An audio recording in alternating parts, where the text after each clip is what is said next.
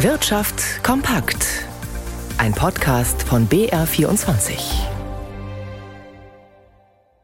Mit Johannes Lenz.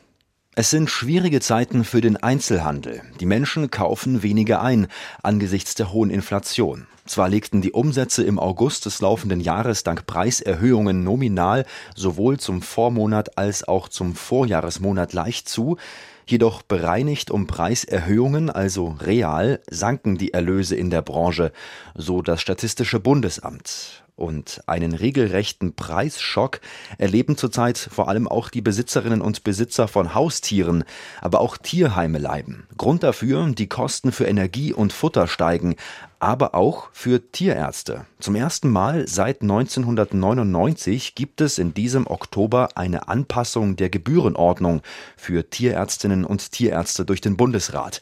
Die höheren Preise sollen diesen Arztberuf attraktiver machen. Aber für die kleinen Patienten wird es nun deutlich teurer.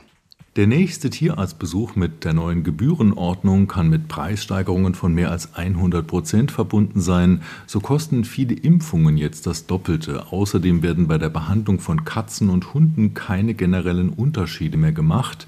Egal ob kleines Kätzchen oder große Docke, der Grundpreis für eine Untersuchung ist nun 23,62 Euro bei einfacher Abrechnung. Vorher waren es bei Katzen nur knapp 9 Euro und bei Hunden mit 13,47 Euro plötzlich mehr als 10 Euro weniger. Je nach Aufwand und Schwierigkeiten kann der Arzt auch mehr als diesen einfachen Satz abrechnen. Es lohnt sich also vorher nachzufragen. Der Deutsche Tierschutzbund befürchtet, dass noch mehr Hunde und Katzen im Tierheim abgegeben werden. Die Haltung eines Haustiers sei immer mehr auch eine Kostenfrage, vor allem wenn das Tier alt und krank werde. Die Gesamtkosten für 14 Jahre Hundehaltung liegen je nach Größe bei 12.000 bis 17.000 Euro. Wer angesichts steigender Tierarztkosten über eine private Krankenversicherung für das Haustier nachdenkt, muss auch hier mit deutlich höheren Beiträgen rechnen. Felix Linke, BR24 Wirtschaft. Wenn Unternehmen aufgrund der hohen Energiepreise in Schieflage geraten, dann stellt sich eine wichtige Frage, die viele Menschen auch in Bayern betrifft. Welche Folgen hat das alles für die Jobs im Freistaat? Wir fassen zusammen, wie sich die Konjunkturkrise auf dem Arbeitsmarkt niederschlägt und wie das Institut für Arbeitsmarkt und Berufsforschung in Nürnberg die Situation in den jeweiligen Regionen in Bayern einschätzt. Es wird mehr Beschäftigte geben, aber auch mehr Arbeitslose. In ihrer Studie sagen die Nürnberger Forscher insgesamt einen Anstieg der Menschen ohne Job von deutschlandweit 2,3 Prozent voraus. Bayern liegt aber etwas unter dem Schnitt. Doch trifft es die Regionen im Freistaat unterschiedlich. Während in und um München deutlich mehr ihren Arbeitsplatz verlieren dürften, erwartet die Studie für das Allgäu und das Berchtesgadener Land zum Beispiel sogar weniger Arbeitslose. Dort ist die Industrie ein Hauptverlierer in einer vorausgesagten Rezession nicht so stark vertreten.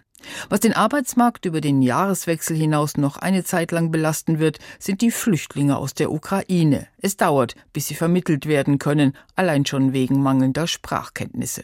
Und wie passt der Konjunktureinbruch zum erwarteten Anstieg von Beschäftigung? Hier macht sich der Kräftemangel bemerkbar, und zwar nicht nur beim Fachpersonal, weil sie fürchten, bei einem Aufschwung nicht gleich wieder die benötigten Mitarbeiterinnen und Mitarbeiter zu finden, halten Firmen an ihren Kräften erst einmal fest.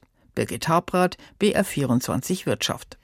An den deutschen Aktienmärkten ist die letzte Handelsstunde für diese Woche angebrochen. Und Ralf Schmidberger hat für uns die Börsen heute im Blick. Wie fällt denn die Bilanz der vergangenen Tage aus? Ja, auch wenn es heute noch abwärts geht, es bleibt ein ordentliches Plus beim DAX. Am Montag, also dem Feiertag und dann vor allem am Dienstag hat der deutsche Leitindex einen Satz nach oben gemacht. Da ist angesichts von schwachen US-Konjunkturdaten die Diskussion aufgeflammt, dass die US-Notenbank womöglich einen Gang zurückschalten wird bei den Zinserhöhungen. Heute nun der US-Arbeitsmarktbericht, der letztlich einen Strich durch diese Rechnung gemacht hat. Aktuell verliert der DAX auch knapp eineinhalb Prozent auf 12.308 Punkte. Das bedeutet aber, der DAX hat in dieser Woche dennoch gut eineinhalb Prozent Prozent zulegen können. Zumindest ist der Start in den Oktober und damit in das vierte Quartal zumindest mal gelungen. In New York ist der Dow Jones aktuell, also im Tagesvergleich, eineinhalb Prozent im Minus. Der Nasdaq büßt mehr als zweieinhalb Prozent ein.